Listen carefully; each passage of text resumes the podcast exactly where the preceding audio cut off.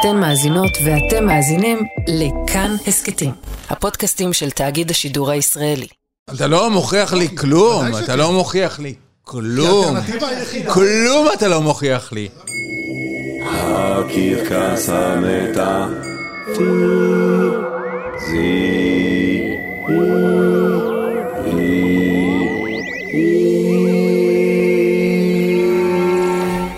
עם ג'רמי פוגל.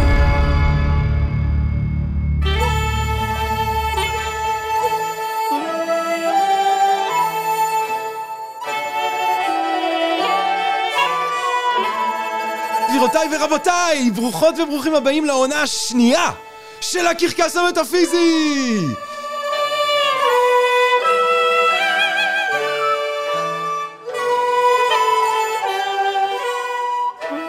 אז אנחנו כאן, אנחנו כאן. תודה לאל, תודה ליקום, תודה לקוסמוס. למרות הכל ובהינתן כל אלה, אנחנו מוצאים את עצמנו יחד בחמישי בערב בעשר בכאן תרבות. לקרקס המטאפיזי, ואני יושב כאן עם החבר היקר שלי, העורך של הקרקס המטאפיזי. וואי, עונה שנייה, עונה? שנייה, צוברי. ג'רמי, זה לא להאמין, זה לא... איזה קטע. וואו, איך נתנו לדבר הזה להמשיך? יואו. זה, זה נס. נס גלוי. תראה, אה, תמיר צוברי, אני לא, לא נקשקש כאן מסביב לדברים. אנחנו בקרקס המטאפיזי. אנחנו כאן רוצים לעסוק במטאפיזיקה. מה זה, מה זה מטאפיזיקה? מה זה? בעצם? תראה, מטאפיזיקה, קודם כל, אה, זה ספר של אריסטו שקוראים לו מטאפיזיקה, שזה הספר שהעורך שערך את כל הדברים האלה ביום הראשון לספרייה, שם אותו פשוט אחרי ספר שקוראים לו פיזיקה. אז קודם כל אתה לומד את הספר על הטבע, על הפיזיקה, ואז אתה לומד את המטאפיזיקה. אחרי הספר של הטבע, אבל זה גם דברים שהם באיזשהו אופן מעבר לטבע. כמו למשל, מה בכלל קיים? איזה סוג של דברים קיימים? רק חומר, או יש גם אה, קיום שהוא תודעתי? מה עם אלוהים? איך דברים יכולים להשתנות ועדיין להיות אותם הדברים? זאת אומרת, איך אתה עדיין תמיר צוברי ואני ג'רמי פוגל, למרות שעברה שנה ואלוהים יודע שעבר עלינו מלא דברים. כל השאלות כאילו הכי בסיסיות של עצם היש, הם השאלות המטאפיזיות. והם הדברים שאנחנו הולכים לעסוק בהם העונה הזאת. בלי להתבייש ובלי לחשוב פעמיים. תראה, כבר עכשיו אני חושב שאפשר לומר למאזינות ולמאזינים שלנו שבשעה הקרובה הם הולכים לעבור אה, חתיכת חוויה, כי אני גם רוצה שנהיה במטאפיזי, אבל אנחנו גם נהיה באומנותי, בנשגב. אנחנו בעצם נקדש את החיפוש האנושי לאחר הנשגב. אם דרך החשיבה המטאפיזית הפילוסופית המדעית, אם דרך אומנות, אה, אם דרך שירה, איפה שיש נשגב שם אנחנו רוצים להיות בעונה הזאת, אני חושב. אני רוצה שנייה קודם כל להציג את השחקני יסוד שלנו. דיברנו עליך, תמיר צוברי, אנשים מכירים, אוהבים ומכירים אותך. יש לנו כמובן את המפיקה שלנו. המפיקה שלנו שהיא כל כולה לב וכל כולה רוח וכל כולה נשמה צדיקה, תמר בנימין. יש לנו גם אה, מנחה מהעתיד, אה, שתעזור לנו אה, איפה שצריך. נטע. נטע, ערב טוב. ערב טוב, ג'רמי. נטע, את תיקחי חלק בהנחיה של התוכנית הזאת. בשמחה. נטע, אני רק רוצה לומר לך שאת הקול של העתיד, את הקול של הקוגניציה הנשגבת שהאנושות אה, מצליחה להבנות, שבעצם תיקח את הבכורה אולי, הקוגניטיבית האנושית, אה, ואנחנו שמחים שאת אה, מוכנה לשתף איתנו פעולה. תודה רבה. רק נוסיף שאפשר להאזין לנו בכאן תרבות בכל יום חמישי בשעה 10 בערב. כל הפרקים נמצאים גם ביישומון המועדף עליכם. אין עלייך, נטע. טוב, אז מה יש לנו בפרק הראשון? אה, יש לנו, תראה, אני חשבתי שאם אנחנו נתחיל אה, את העונה, אז בואו נתחיל אותה כאילו בפצצה. והדרך להתחיל אותה בפצצה זה פשוט להביא לכאן שני גאונים כאילו, שני אבל כבדים, טיטנים, ענקיים של הרוח ושל החשיבה, וליזום שיחה ביניהם ולראות מה קורה. הם שניהם היו, האמת, אה, גם בעונה הקודמת, בנפרד, ועכשיו אנחנו מאחדים אותם. מצד אחד, פרופסור אילם גרוס, ומצד שני, הרב מיקי אברהם, גבירותיי ורבותיי. ולתת לשניים האלה אה, לדבר זה כמו ליצור אש עם שני אבנים, רק שפה זה אבני נפש, אבני תודעה, וזה השיחה שלנו. פיזיקה ואלוהים. זה מה שאנחנו הולכים אה, לקבל כאן היום. הולכת להיות שיחה, חתיכת שיחה, כן. ווף, ווף. זה הולך לעוף גבוה. יהיה לנו את הפינה על החייזרים, אנחנו חייבים לעקוב, עברה שנה, אנחנו רוצים לדעת מה קורה עם החייזרים. מן הסתם הזמנו את כתבנו לענייני אה, חזרים ועורך השירה של התוכנית עודד כרמלי.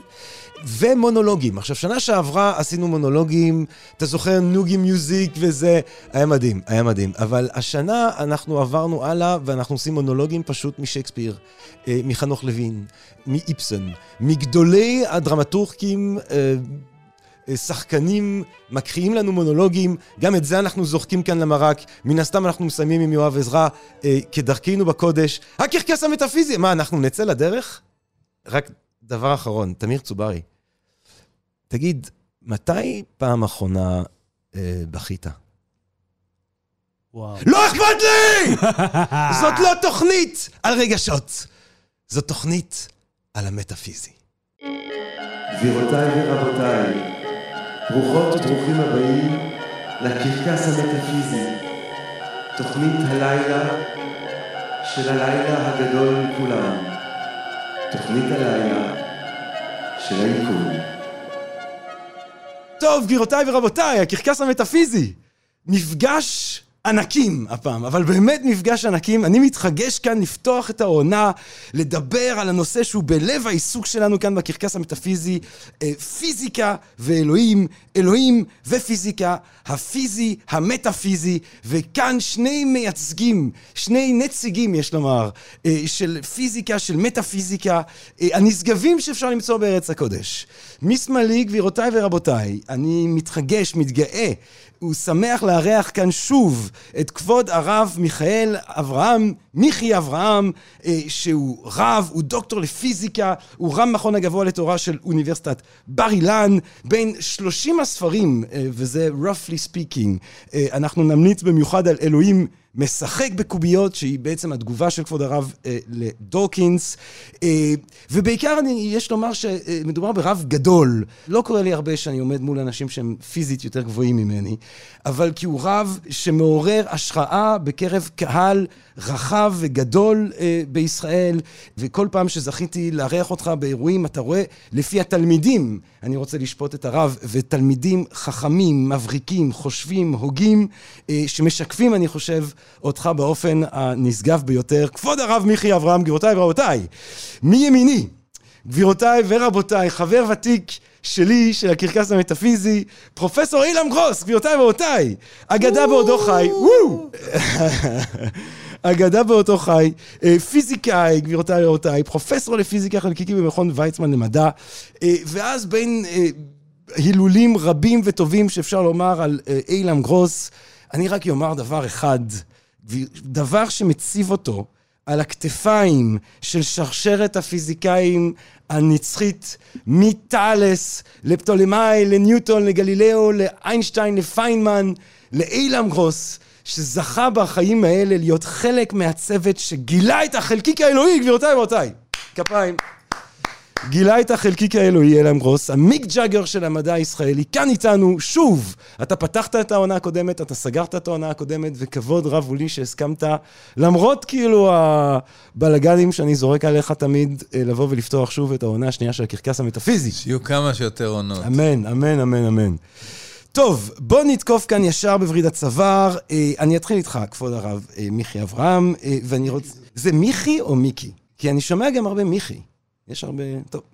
כבוד הרב, מיקי. לפלס, הסיפור המפורסם הוא כמובן שהפיזיקאי, הפולימט הצרפתי, לפלס מציג את הספר שלו בפיזיקה לנפוליאון. אנחנו כנראה, כן, תחילת ה-19, אם לא סוף ה-18, אני חושב שזה תחילת ה-19. מציג את הספר שלו לנפוליאון, ונפוליאון שואל אותו, ומה עם אלוהים בספר הזה? ולפלס עונה לו, לא הייתי זקוק להיפותזה הזאת.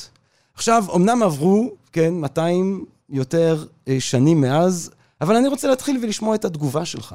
האם לפלס טעה? האם בספר פיזיקה אנחנו זקוקים להיפותזה הזאת שקוראים לה אלוהים? לא, ממש לא. ואני גם חושב, כן, קראתי מאמר אחד של אילם במסגרת השיעורי בית שעשיתי, מאודיסאה, לא משהו... אה, מאמר מאודיסאה. הוא הכי רלוונטי. כן, זהו הכי רלוונטי שמצאתי.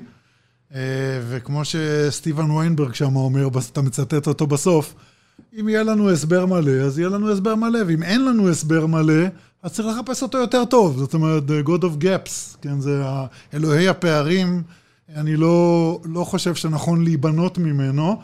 לא רק בגלל הנימוקים הטקטיים שאולי רווחים מאוד במחשבה הדתית, שאם אתה תיבנה על זה, אז מחר בבוקר יגלו, יסגרו לך את הפער הזה, אז תימצא בלי, בלי אלוהים. בוא, חושב... בוא, בוא נעשה סדר, זה, אתה, בוא נסביר למאזינים שאולי לא קראו את המאמר שלי. מדובר פה לא על הפערים של האבולוציה, אני מדבר פה על הפערים של ידע. שככל שיש לנו יותר בורות, אנחנו ממציאים את אלוהים בשביל... למלא את הפערים, וגם סטיבן מרג, מה שהוא בדיוק אמר זה שאם נמצא משהו ש... שיסביר את הכל ולא יהיו כבר שאלות, אז, אז בזה סגרנו את הנושא הזה של אלוהים. אני פשוט מסדר את מה שאמרת. זה התרגום המודרני של הפלאס בעצם, אה, כי סטיבן ויינברג מדבר רק כשנמצא משהו שיסביר את הכל. לפלאס טוען שלא צריך בעצם למצוא. גם אם יש לנו עוד פער ועוד לא הגענו לסוף ומצאנו כבר הכל, אז יש פער, זה אומר שצריך לעבוד יותר, זה הכל. כבוד הרב, התשובה שלך, מיקי, אה, התשובה שלך מפתיעה אותי. כי אני הרי גם יודע שאתה חושב שאפשר להסיק מהפיזיקה אה, הוכחה לקיומה של אינטליגנציה יוצרת, בורט. זאת אומרת, איך, איך... רגע, רגע, שנייה, שנייה. אני רוצה להגיד משהו. אתה אוהב להגיד דברים יפים? אני רוצה להגיד משהו נורא יפה. שאמר פיזיקאי בשם ג'ון ווילר. אתה מכיר את השם? ווילר אמר משהו נורא יפה. שככל שאוקיינוס הידע גדל, גודלים גם החופים של הבורות. ה, לא יודע, המעטפת כאילו של הבורות. יפה, נכון? אבל זה עדיין gap. כן, כן, ה gap תמיד יהיה. ה gap נהיה יותר גדול. תמיד, יהיה gap והוא תמיד יגדל. גם, גם אם הידע יגדל, ה gap של הבורות כן, אבל כיוון שאני לא בונה על ה gaps, כן. אז זה לא כל כך משנה לא, אבל, הזה. אבל אתה, אתה אומר, אה, לפלס לא טועה, הוא לא זקוק להיפותזה הזאת. אבל מצד שני אתה אומר, טמון בתוך המבנה הפיזיקלי של העולם, הוכחה לזה שהוא נברא על ידי אינטליגנציה. איך זה מסתדר? אני, אה, אה, זה מסתדר, וכאן זה גם קצת ביקורת על, ה, על מה שכתבת שם במאמר ההוא באודיסאה. אתה הגעת, איכשהו, קפצת איכשהו, לדעתי זה סוג של קפיצה, מזה ש-God of Gaps זה לא באמת בסיס טוב, שלזה אני לחלוטין מסכים, לזה שבעצם הפיזיקה, נקרא לה אדישה. לענייני אה, אלוהים. עכשיו, פה צריך קצת לדייק, אני מסכים חלקית. אה, כי בתוך, אתה שאלת קודם, בתוך ספר הפיזיקה לא צריך להופיע אלוהים. בתוך ספר הפיזיקה צריך לעשות את העבודה, להגיע למה שאנחנו מצליחים להגיע, ומה שעוד לא הגענו, להמשיך לחפש. בוא, בוא נדייק, אני אמרתי שאנחנו צריכים להגדיר את אלוהים. אם אנחנו בכלל שואלים על אלוהים. בסדר, זו עוד שאלה, לא, אבל אני לא מדבר כרגע על זה. תגדיר, אמרתי בפי, אנחנו לא מאמינים, זה מה שאני אמרתי. אפשר... מדען הוא לא מאמין. מדען כמדען הוא לא מאמין בדברים. מסתכל על עדויות, מאה אחוז. ויש לו היפותזה, הוא בודק אותה, וזה רק היפותזה. תמיד זה יהיה רק היפותזה. בסדר גמור, אבל האמירה הזאת אני לחלוטין מסכים. בסדר, לא, אני לא יודע למה אתה לא מסכים, כי אתה צריך לתצת אותי מדויק, ולא... לא, אז אני אומר... אני לא זוכר, המילים שלך לא, לא, לא, לא המילים שלי, אני לא זוכר אותם. אתה אמרת שם, עוד פעם, לא, לא יודע ציטוט, אפשר להסתכל. אמרת שם שברגע ש... ברגע ש, שבעצם לא צריך את אלוהים במסגרת המדעית, מה שנשאר זה אלוהים אימננטי במקום אלוהים נכון. פרזנדנטי. לא מסכים. או, טוב. אני לא מסכים בשתי, בשני מובנים. מובן אחד זה שההבחנה בין אימננטי לטרנסצנדנטי, לפחות במשמעותה המקובלת, היא לא זאת. אתה מדבר על אלוהים של הפיזיקה ואלוהים אה, סובייקטיבי כלשהו, או משהו שלא יודע, אישי, איך שלא תקרא לזה. אימננטי וטרנסצנדנטי זה, הסתכלות, זה שתי הסתכלויות פילוסופיות על אלוהים שיכול להיות אלוהים אובייקטיבי. השאלה איך אתה תופס את אלוהים, האם אלוהים נמצא בתוך הדברים, או אלוהים נמצא סביב הדברים. זה, זה השימוש המקובל, זה לא כל כך משנה, זה סמנטיקה. אבל זה, זה נקודה אחת. הנקודה השנייה, זה שיש עוד נקודה שאני חושב שפה, וזו התשובה למה שג'רמי כן. אמר קודם, זה שבתוך הפיזיקה אני לא צריך את אלוהים, זה אני לחלוטין מסכים. אבל קיומה של הפיזיקה, לא כהיפותזה שתסגור לי gap, או תייתר מחקר כלשהו, אבל קיומה של הפיזיקה, השאלה אם אותו אתה יכול לקבל בלי אלוהים. וזו שאלה פילוסופית, או, לא שאלה בפיזיקה. או, אז פה, ופה אתה, טוען, ופה אתה טוען שלא. אני טוען שלא, אבל זו טענה פילוסופית. בוא נסדר לא רגע, בפיזיקה. אבל בוא נסדר קודם את האימננטי וטרנסצנדנטי, אוקיי? אני לא, לא אמרתי משהו שלא מקובל. קצת שיחקתי עם המושגים, אבל לא אמרתי משהו שלא מקובל. פשוט אחרי שאני הגעתי למסקנה שאין מקום ל... לאלוהים המקובל, כאילו, בתפיסה שלי, אז אני הלכתי וגם דיברתי עם בקנשטיין, דיברתי עם כל מיני חבר'ה שאני מכיר אותם טוב. דתיים, כן? אה, כולל שמואל אליצור מירושלים, אתה מכיר אותו? אה, אין כל כך הרבה פיזיקאים דתיים. יש כמה, ואני תפסתי את היותר אלה שאני מכיר מהשטח שלי, שבטופ זה היה יעקב בקנשטיין שדיברתי איתו, ושהיה מגיע למכון גם הרבה, עבד עם מילגרום שם, ושאלתי אותו, והמסקנה שלי הייתה מאוד מאוד ברורה.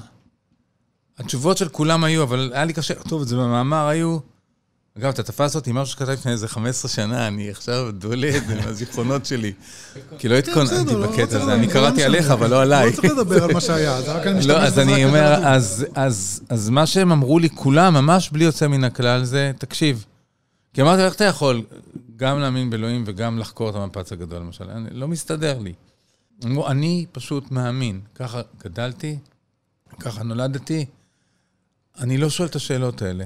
אני לא, זה, זה בפנים, זה בא מהבית, אני, זה מוטמע בי. אני לא שואל את השאלות, זה בכלל לא, לא עומד. אתה שואל אותי על משהו שאני... אתה, זה, זה, זר לי, מה שאתה שואל אותי, כי אף פעם לא התמודדתי עם זה, זה לא מעניין אותי בכלל. אז אני הגעתי למסקנה שה, שכאילו, אם אני מדבר על סגירת פערים, אז האלוהים שלהם זה אלוהים שסוגר את הפערים בנפש. ואלוהים שסוגר הפערים בנפש חייב לבוא מבפנים, והוא חייב ל- לב- להיות מוטמע בך, ובלי לשאול שאלות, ולכן קראתי לו אימננטי. זו הגדרה שלי של אימננטי במובן אוקיי, הזה. אבל אני אומר... אבל אני פה- מציע, אני מציע שלא נג... יש פה באמת... כן, אנחנו נגררים אבל לא, ל- לפילוסופיה ל- לדיון. סמנטי על... אה, באמת, אלוהים אימננטי, אנחנו לא, יכול- פה- פה אנחנו מעבר כמובן יכולים. לחשוב, אנחנו יכולים לחשוב על אימננטי, אנחנו חושבים על שפינוזה, אה, אל- הסמנטיקה היש לא הנצחי. והאינסופי שאנו מכנים בשם אלוהים הוא הטבע הפועל מתוך אותה הכרחיות שבה הוא קיים, ואילן מדבר על אימננטיות פסיכולוגית, אבל אני רוצה באמת ש... ש- ש- שנטפל במהות. זאת אומרת, אתה אומר, כבוד הרב, אה, שהפיזיקה, מעצם קיומה, מנכיחה, כן, פילוסופית, את אלוהים. אני אשמח שתפרט. אוקיי, אז, אז באמת, גם, גם בהקשר של הפיזיקה וגם בהקשר של הביולוגיה שדיברנו עליו, עליו קודם, האבולוציה, זה לא הבדל דרמטי, מה שדיברנו קודם לפני ההקלטה, על הפערים, מה שהבריאתנים מצביעים עליהם בהקשר של האבולוציה, ועל הפערים בידע שלנו, נגיד, בפיזיקה. בסך הכל הלוגיקה היא לוגיקה דומה, ואני מתנגד להעמדת אלוהים על שני סוגי הפערים האלה. בעיניי זה, מבחינה לוגית, זה אז אותו מה אתה דבר. מחייב? מה כן, אבל אתה כל הזמן אז אומר אני מה לא, אז אני כן. אסביר. מה שאני רוצה לטעון זו טענה פילוסופית ולא טענה מדעית, וזה בדיוק ההבדל. כי הטענות האלה הן טענות מדעיות. זאת אומרת, אני לא אוכל להסביר את העובדות, אלא אם כן אני אצטרך את ההיפותזה הזאת של אלוהים. ואני אומר, לא נכון. אבל בשאלה הפילוסופית, השאלה איך יש פה מערכת, נקרא לה חוקים, בסיסית, שבתוכה העסק הזה מתנהל, באופן שאחרי שגילינו הכל, יכול להיות שאנחנו מבינים אותו באופן לחלוטין מלא, אין פערים. אבל כל התהליך כולו מתנהל בתוך איזושהי מסגרת של חוקי טבע, פיזיקה, ביולוגיה, ולא משנה אם אתה רדוקציוניסט או לא, אבל אה, לא, כל, כל חוקי הטבע, נקרא להם כרגע חוקי הטבע, השאלה מאיפה באו או מי יצר את חוקי הטבע. לא השאלה איך זה מתנהל בתוך חוקי הטבע, אוקיי, ולכן אוקיי. להשלים אני, אני פערים אגיד זה לך, לא... אני כבר מתנגד כאילו למי יצר, אתה כבר נותן לאלוהים איזה ישות כזאת, מי, או מה, כל משפט שתגיד, אני אחזור ואגיד מה שאמרתי לך בתחילת השיחה. בכלל כשאתה מדבר על אלוהים, תגדיר לי מה זה אלוהים לפני שאתה מדבר עליו. אתה מדבר על משהו, אתה מתעקש לדבר עליו, אבל מה זה הדבר הזה? למה אתה חושב שצריך להיות משהו שיצר? למה חייב להיות משהו מאחורי זה? למה חייב להיות? בוא נדבר על המושגים באופן קצת יותר אבסטרקטי, כאילו, כי, כי אתה ישר נותן לו כבר איזה קיימות, מהות. זה מה שג'רמי שאל, אבל אני, אני, אני, אני אענה על זה עכשיו. ההגדרה של אלוקים לא נחוצה לדיון הזה. אני אסביר למה. הגדרה של אלוקים זה לתפוס את האסנס שלו. אין לי תפיסה של האסנס שלו. אני לא יודע אז להגדיר... מה זה בשבילך אלוקים? אני אסביר. אלוהים הוא תשובה לשאלה. זאת אומרת, כל טיעון פילוסופי, וזה... איזה שאלה. מי, מי ברא את חוקי כל, הטבע? כל טיעון פילוסופי מניח אלוהים אחר. האלוהים של אנסלם זה היש המושלם. האלוהים הקוסמולוגי זה מי שברא את העולם. אז בשבילך אלוהים זה, כל, זה התשובה לכל השאלות שאתה לא יודע לענות עליהן. לא, הטענה שלי זה יותר קונקרטי, קצת יותר קונקרטי. אתה, זוכר, אתה יודע איך אה, ליאון לדרמן קרא לספר שלו? אם היקום הוא התשובה, מה השאלה? אוקיי? היקום הוא השאלה, אבל אני חושב שיש תשובה. תחשוב למשל על, כן, על העקבות של חזרזיר בחוף, כן? ש... שהוא מגיע לחוף אוי, לא, שם. אתה לא מתחיל עם הטיעונים כן של מתחיל. מחזירים בתשובה. אני- תעשה לי טובה, נו בוא, באמת. בוא נ- נחסוך את התיוגים. אני רוצה לטעון טענה, אחרי זה תגיד מה אתה לא מסכים.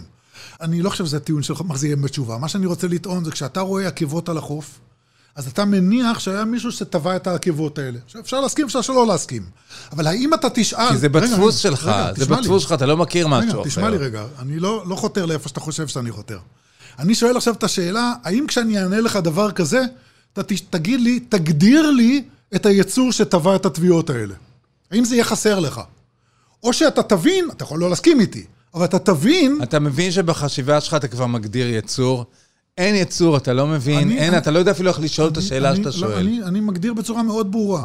לא, אבל אני, אני רואה- רוצה לגעת בזה בצורה קצת אחרת, ואז, ואז אני רוצה אתה לשאול גורר את אותי אילן. לפי- לפלסף, אני לא רוצה פלסף, לא, לא, אני שנייה. רוצה את השאלות האמיתיות. אני- אילן, אילן, רגע, רגע, רגע. יודע לענות. מרתק, אבל למה, אני רוצה להבין ככה, למה ההנחה של אלוהים, בלי להגדיר אותו מהותנית, אפילו פונקציונלית, כבורא את חוקי הטבע, היא הגיונית, נחוצה, נובעת מזה שאנחנו יושבים פה ומודעים לכך שהיקום מתקיים אה, תוך אה, חוקים מסוימים. אז פה, באמת, הטענה היא טענה פילוסופית ולא מדעית, זה מה שאמרתי כן, אבל, קודם. אבל מה היא? ברמה הפילוסופית, הטענה היא שברגע שיש מערכת מיוחדת, באיזשהו מובן, אז כנראה משהו או מישהו, או איך שלא תגדיר אותו, אחראי לקיומה. זה השכל הישר שלי אומר, זאת הטענה הפילוסופית.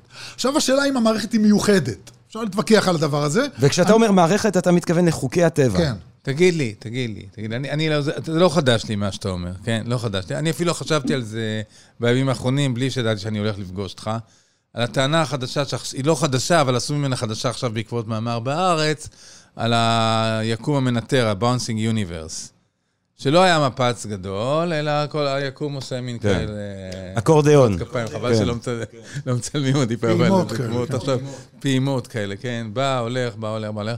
אז גם זה, בסוף, שאתה שואל, אה, זה לא- הם אומרים שזה כאילו פותר את בעיית הבורא, אבל זה לא באמת פותר, כי גם אם זה היה forever, משהו, אני עכשיו משתמש במילים שלך, עמד מאחורי זה, נכון?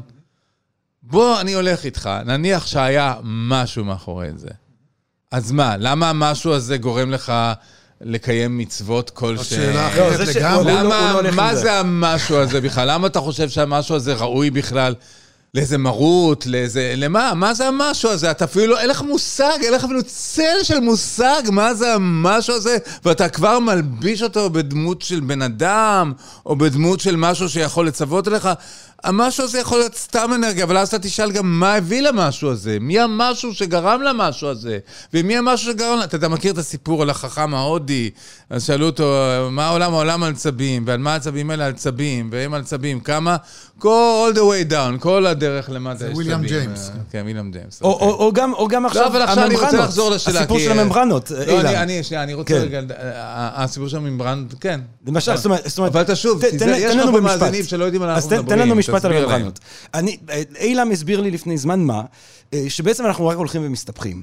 כי אה, אנחנו חושבים על היקום, אנחנו חושבים, עכשיו אנחנו חושבים שיש אה, רב יקום, זאת אומרת, יש הרבה יקומים, ושיקומים נוצרים על ידי התנגשותם של ממברנות. זאת אומרת, איפה ש... איזה יכולת של הבנה והכלה יש לבן אדם. לא. אבל אבל מה זה אומר? זה אומר שככל שאנחנו מחריבים את הפוקוס, זה נהיה יותר... זה נהיה... זה החופים האלה של הבלתי נודע. כן, זה נהיה יותר, זאת אומרת, זאת אומרת גם, גם התשובה הזאת מאחורי המערכת, שאנחנו נקרא לזה אלוהים, אבל ל- ל- אני אומר ל- ל- ל- כחלק מהטיעון של, של כבוד הרב, שהוא לא מדבר על האלוהים היהודי, הנוצרי, המוסלמי, הוא מדבר על אינטליגנציה קוסמית כזאת. גם זה, אם אני אעשה זום אאוט, זה יהיה אולי חלק ממערכת עוד יותר גדולה. זאת אומרת, הדבר הזה, כן, זה לא... זה לא נגמר זה לעולם. לא המניע הבלתי מונע. זה- לפחות לא בראש שלנו. כן. אני טוען שזה נגמר. למה? אה, אז אני אסביר, זו הנקודה השנייה שהייתי צריך להוסיף קודם. יש לנו שתי אפשרויות, כמו שעובדים בפילוסופיה. אפשרות אחת זה להניח שכל דבר שקיים צריך משהו שייצור אותו, משהו מיוחד שקיים, לא משנה, צריך משהו שייצור אותו. ואז אנחנו מגיעים לרגרסיה אינסופית, כמובן, נכון? זאת אומרת, זה בהגדרה תהליך שלא רק שהוא לא יסתיים, אלא אני לא, בכ- בכלל לא מוכן לקבל את אפשרותו כהסבר. בפילוסופיה הודית, כן, למדתי פעם אצל בידרמן באוניברסיטת תל אביב, הוא אומר שברגע שהגעת לרגרסיה אינסופית, אתה נפסל בדיון. זאת אומרת, יש שם אגף בפילוסופיה ההודית שהוא מאוד מאוד אנליטי. וברגע שאתה מגיע להסבר שהוא רגרסיה אינסופית, נפסלת. כי זה הסבר שלא מחזיק מים, מהרבה סיבות, המלון של הילברט, אפשר להיכנס פה לכל מיני שאלות של אינסופים. אבל זה לא הסבר. עכשיו, האלטרנטיבה היחידה האפשרית, זה, זה לוגיקה בינארית, או זה או זה. אם הרגרסיה האינסופית היא לא הסבר, זה אומר שהשרשרת הזאת באיזשהו מקום צריכה להתחיל בחוליה אחת בשרשרת, שהיא לא צריכה סיבה קודמת. שייצור אותה. כן. אוקיי? או שהיא גורמת את עצמה, זה רק איך? מילה, וזה סתם... איך לא? אה? איך לא? למשל, שהיא לא משהו מסוג הדברים שאנחנו מכירים, ולכן לא חל איך על לא? זה. זה משהו שהוא יש מאין, נכון? לא, לא יש מאין, אולי היה קיים תמיד, אני לא יודע מה, אין לי מושג, לא מכיר אותו. היה קיים תמיד, אז זה הטיעון של, הפילו... של הפיזיקה החדשה. לא. היה כן. קיים תמיד. לא, אבל, אבל יש הבדל בין כשאתה מדבר על, ה, על הישים שמרכיבים את העולם שלנו, אז ההנחה של השכל הישר אומרת שדברים כאלה, מהסוג הזה, לא נוצרים בלי שמשהו יצר אותם, לפחות אם הם מיוחדים. אבל אם יש דברים שהם לא נתונים לניסיון שלנו, יכול להיות שיש משהו שלא צריך משהו אחר שייצור אותו. ואני שוב פעם אומר, כי האלטרנטיבה היא רגרסיה אינסופית. אבל, זה כבר טיעון טאוטולוגי, אתה יודע למה? כי אתה אומר, שאתה אומר זה לא שייך למונחים שלנו, אם אני מבין אותך נכון, אז אתה בעצם מדבר איתי על זה שזה, שזה משהו שאנחנו לא מכירים, מחוץ לריבוע, מחוץ למוח שלנו, מחוץ לזה וזה. אז איך אפשר להתמודד עם כזה טיעון? אני מוכיח לך בדרך אתה השלילה לא באופן מוכיח לוגי. לי כלום, אתה. לא מוכיח לי כי כלום. האלטרנטיבה היחידה... כלום אתה לא מוכיח לי. אז הבנתי, אני עכשיו מעלה טיעון, תגיד לי איפה אתה לא מסכים. אני אומר שאם אין דבר כזה, אתה מגיע לרגרסיה אינסופית. מסקנה, כן, אבל- רגרסיה אינסופית פסול. נכון, לא, אתה החלטת שזה פסול. אוקיי, כן, לא- לא אתה יודע אם אני החלטת שזה. פסול, מה. פסול? אתה אוקיי? החלטת שזה פסול. אוקיי, אז עכשיו אתה יש לנו- הודעת לי שזה פסול. אז עכשיו אני אומר, זה לא, זה כאילו, ילדים משחקים, הוא עושה איזה משהו, אומר, לא, זה לא בחוקים, למה? ככה החלטתי עכשיו, זה, אתה החלטת זה פסול רגרסיה אינסופית. תראה, כל, אין, אין טיעון בעולם שלא מבוסס על הנחות יסוד. אם אתה לא מקבל את הנחות היסוד, תמיד תתווכח עם המסקנה, ג'רמי, זה ג'רמי, ברור. שנייה, שנייה, השיחה נגררת לפילוסוף. כן, טוב, מן. הסתם, מן לא, הסתם. לא, לא, לא, לא, אבל אני, אני, אני השיחה היא עומד לפוני, בפילוסופיה. כבוד הרב, הזדמנות אדירה מיקי, בשביל להבין. את מיקי, מיקי, מיקי, אתה מוכן להסביר לי, למה אתה מקיים מצוות? לא, אבל זה רב פילוסוף, אתה לא... אתה, אתה, אנחנו פה אני- דוקטור אני- בפיזיקה והכל, אני, כאילו. אני רוצה לחדד את הנקודה הזאת, אפשר לעבור אחרי זה הלאה, אני לא מתחמק. בוא נשאר בפיזיקה, אבל אני רוצה, אני רוצה לקבל את ההתייחסות רגע שלך, אתה לא נשארת פיזיקה. בפיזיקה, אתה הלכת לפיור פילוסופי. לא, אז בוא נ... אז אני רוצה... אז תוביל אותנו חזרה לפיזיקה. אילם, כפיזיקאי, כשאתה מתבונן אה, בפיזיקה, כשאתה חי את הפיזיקה, כשאתה מוביל את הצוות שמגלה את החלקיק האלוהי, כן, בוא נקרא לו היגס בוזון. ההיגס בסדר? בוזון, כבר מזמן לא קוראים לו חלקיק אלוהי, כן. האם אין, גם אם לא היסק לוגי, מעין שאיפה למטאפיזי, לאלוהי, לרוחני, בתוך העיסוק הפיזיקלי הנטו? יש, כמו שתמיד הייתה, סקרנות. המדע שמונע מסקרנות, אה, מתוך ניסיון להבין את העולם כמה שאפשר יותר. לא מתוך, אה, אין שום יומרה למשהו מעבר לזה, להבין באמת מה שקורה, כמה שאפשר, ולהשאיר לדורות הבאים, איך אומרים, עוד כמה דברים מובנים, שהם ימשיכו לחפש תשובות. אבל בינתיים שום תשובה שגילינו לא הצריכה את ההיפותזה של אלוהים. זה אני מסכים. לא, אבל... אני לא צריך אותו שם. נכון. ל- הוא מדבר במישור המדעי, במישור אתה- המדעי אתה אנחנו יודע מסכימים. שניוטון, שהיה בן אדם דתי, מאוד. וזה גם טיעון כבר שהוא קלישאה, אמר שבטח מדי פעם המסלולים, ה... כתוצאה מגרביטציה, מתקלקלים, ואלוהים בא ומסדר אותה וזה מתחיל. ואז יש את התשובה של מי? של לייבניץ המפורסמת, שאמרה לו, מה אתה אומר, שאלוהים הוא שען כזה טוב שהוא מדי פעם צריך לבוא ו... כזה גרוע, כן. לסדר, טוב במרכאות, צריך כן. לבוא ולסדר ולכוון מחדש את השעון כדי שיתקתק טוב. אז אתה מבין, אבל זה, זה בלה בלה בלה, זה בתכלס כל מה שאני טוען, ומיקי הסכים עם זה, לא צריך את אלוהים בשביל הפיזיקה, וגם הסכמת, פה יכולה להסתיים השיחה, לא? אני לא הכרתי את לייבניץ, את האמירה הזאת של לייבניץ, אבל אני אמרתי את זה בעצמי. את ה- הטענה שאלוהים מופיע דרך ניסים, או דרך מעורבות בעולם, היא, היא בעיניי הפוכה להיגיון. כי אם אתה חושב שהוא בעל יכולת אינסופית, אז למה הוא לא יכול לסדר את חוקי הטבע באופן שלא יצריכו מעורבות שלו כדי לתקן כל פעם אה, אה, סטיות ש, שמופיעות?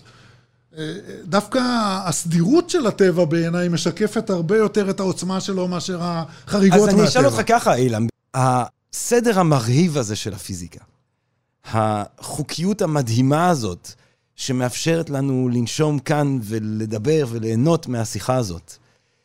אין שם מבחינתך איזשהו סוג של פני האל, גם אם זה השפינוזיסטי באמת של איינשטיין, איזשהו סוג של אה, נשימה רוחנית, רוח רוחנית שמחיה את עצם היש, תראה, ש... תראה, תראה, תראה. כן. אני עוד לא, אני בבורותי לא כל כך מבין את ה- את האלוהים של שפינוזה. להגיד שזה הטבע, סבבה, אני מוכן לקבל את זה בכיף. כן. זה סבבה, אני בטוח שזה יותר עמוק. אמירה ריקה. לא, אני על שפינוזה אתה אומר, לא, אנחנו לא נעליב כאן את שפינוזה, גבירותיי ורבותיי. בעיניי זאת אמירה ריקה. חס וחס. אם אלוהים הוא הטבע, בסדר, אז הטבע. אז הטבע הוא? אלוהים. אז הטבע הוא אלוהים.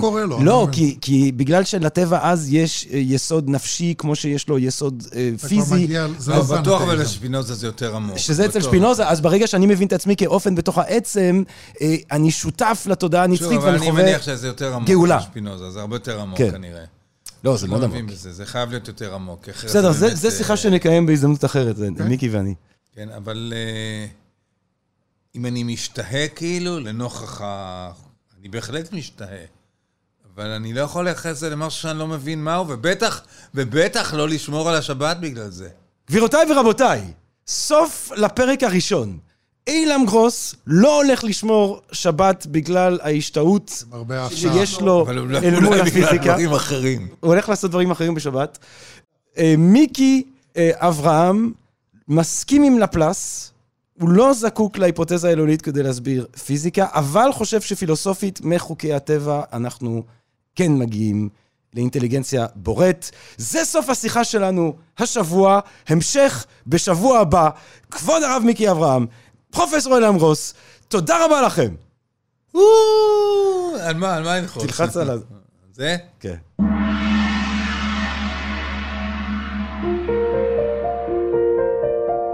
אתה פשוט נהדר. אתה עושה עבודה מצוינת. רק תמשיך לעבוד. זה נראה נהדר עליך. כולם אוהבים אותך. אין סיבה לקום. אתה. ממש. סקסי.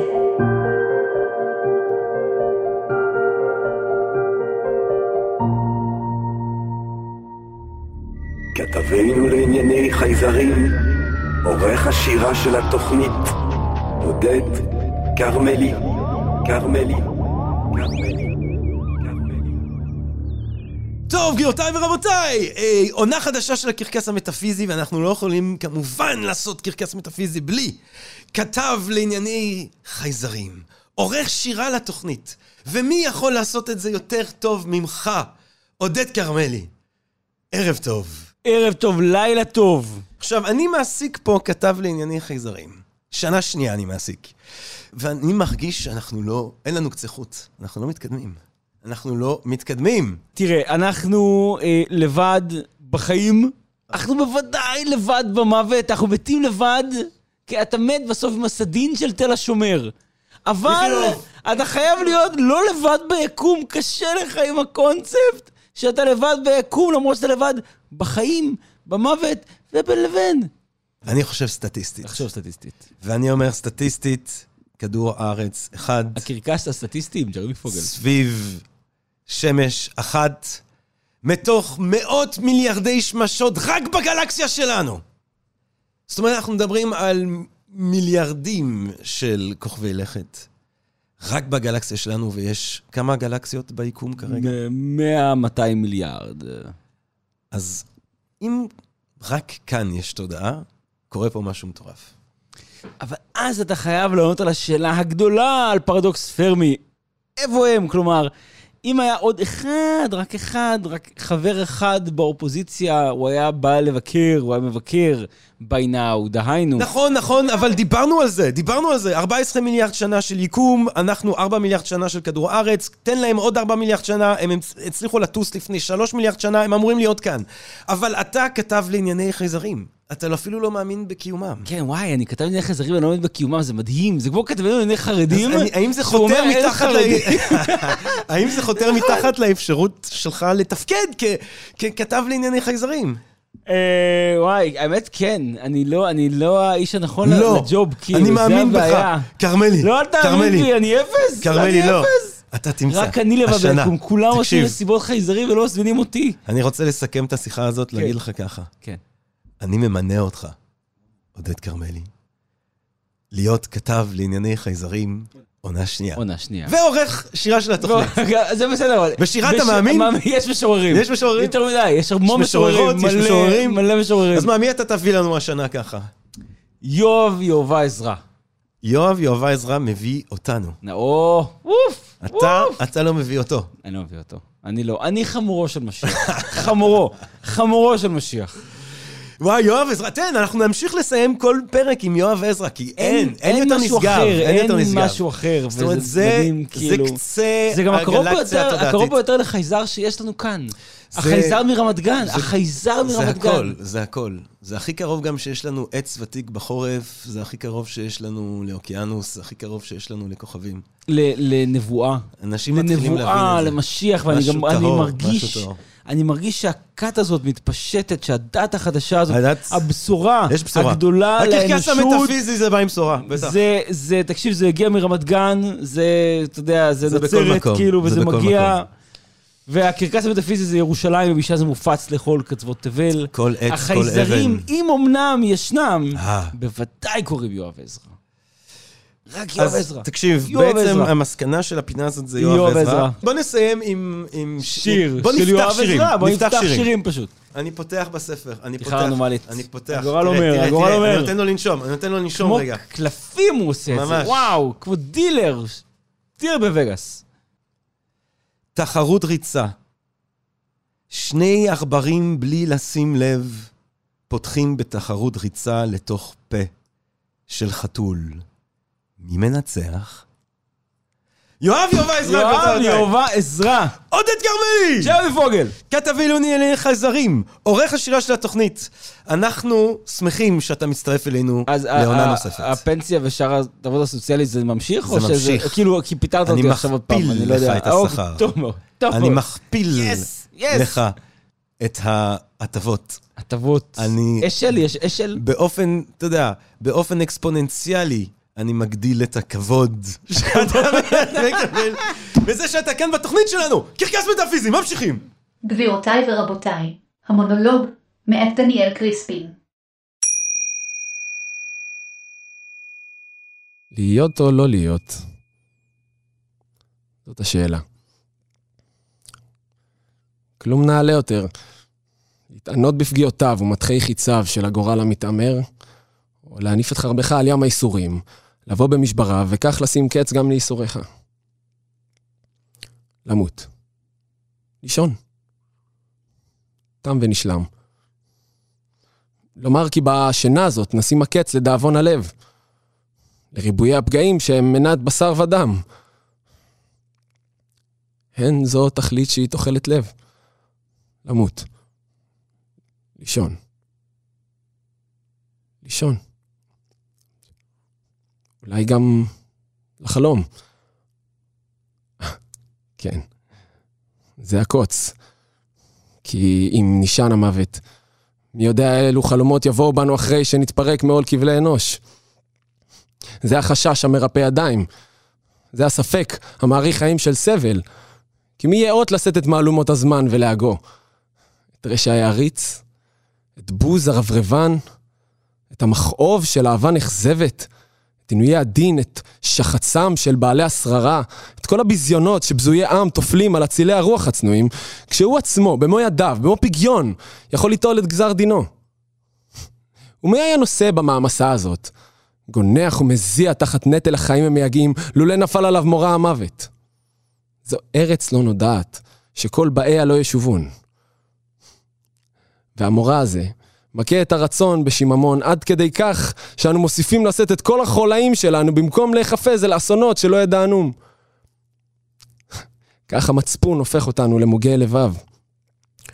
וכך, הסומק הטבעי של איש המעשה נחלש ומחוויר, נגוע בתוגה. ובשל כך, גם מפעלות רבי משקל וערך הולכים הכלכלות באפס מעשה. וואו, גבירותיי ורבותיי, המלט! המלט! אה, איזה קלאסה להתחיל עם המלט. תודה רבה לדניאל קריספין, שנתן לנו את המונולוג. תודה רבה לפרופסור אילם גרוס ולרב מיקי אברהם. שבוע הבא, המשך הסירה המחתקת הזאת בין השניים, פיזיקה ואלוהים ב', שבוע הבא, תהיו איתנו. תודה רבה לעודד כרמלי, כתבנו לענייני חייזרים ועורך השירה של התוכנית. עד כאן מופע הקרקס המטאפיזי לשבוע הזה, מקווה מאוד שנהניתם מהפרק הזה. נטע, המלכותית והמלאכותית, האם יש לך משהו להוסיף? אכן כן.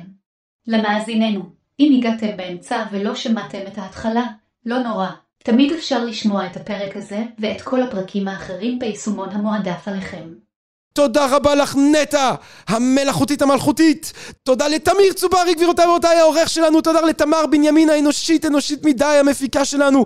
תודה רבה לכם, תודה רבה לקוסמוס, תודה רבה לאל. וכמובן, גבירותיי ורבותיי, בקרקס המטאפיזי אנחנו תמיד מסיימים הכי גבוה, הכי נשגב, הכי אלוהי שרק יכול להיות, והכי גבוה, הכי נשגב, הכי אלוהי שרק יכול להיות, זה כמובן שירתו של יואב, יהובה עזרא, משורר המשוררים, גבירותיי ורבותיי. על שלושה דברים העולם עומד.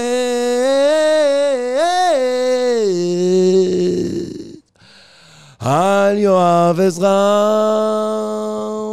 ועל יואב עזרא ועל יואב עזרא. פסוקו של יום, יואב עזרא, תודה רבה, לילה טוב! פסוקו של יום, המשורר יואב עזרא. אחר כך. שמש של אחר כך מופלאה, שעדיין בהמתנה. כל האחר כך מופלא, יותר הרבה. האגדה אחר כך אלוהית.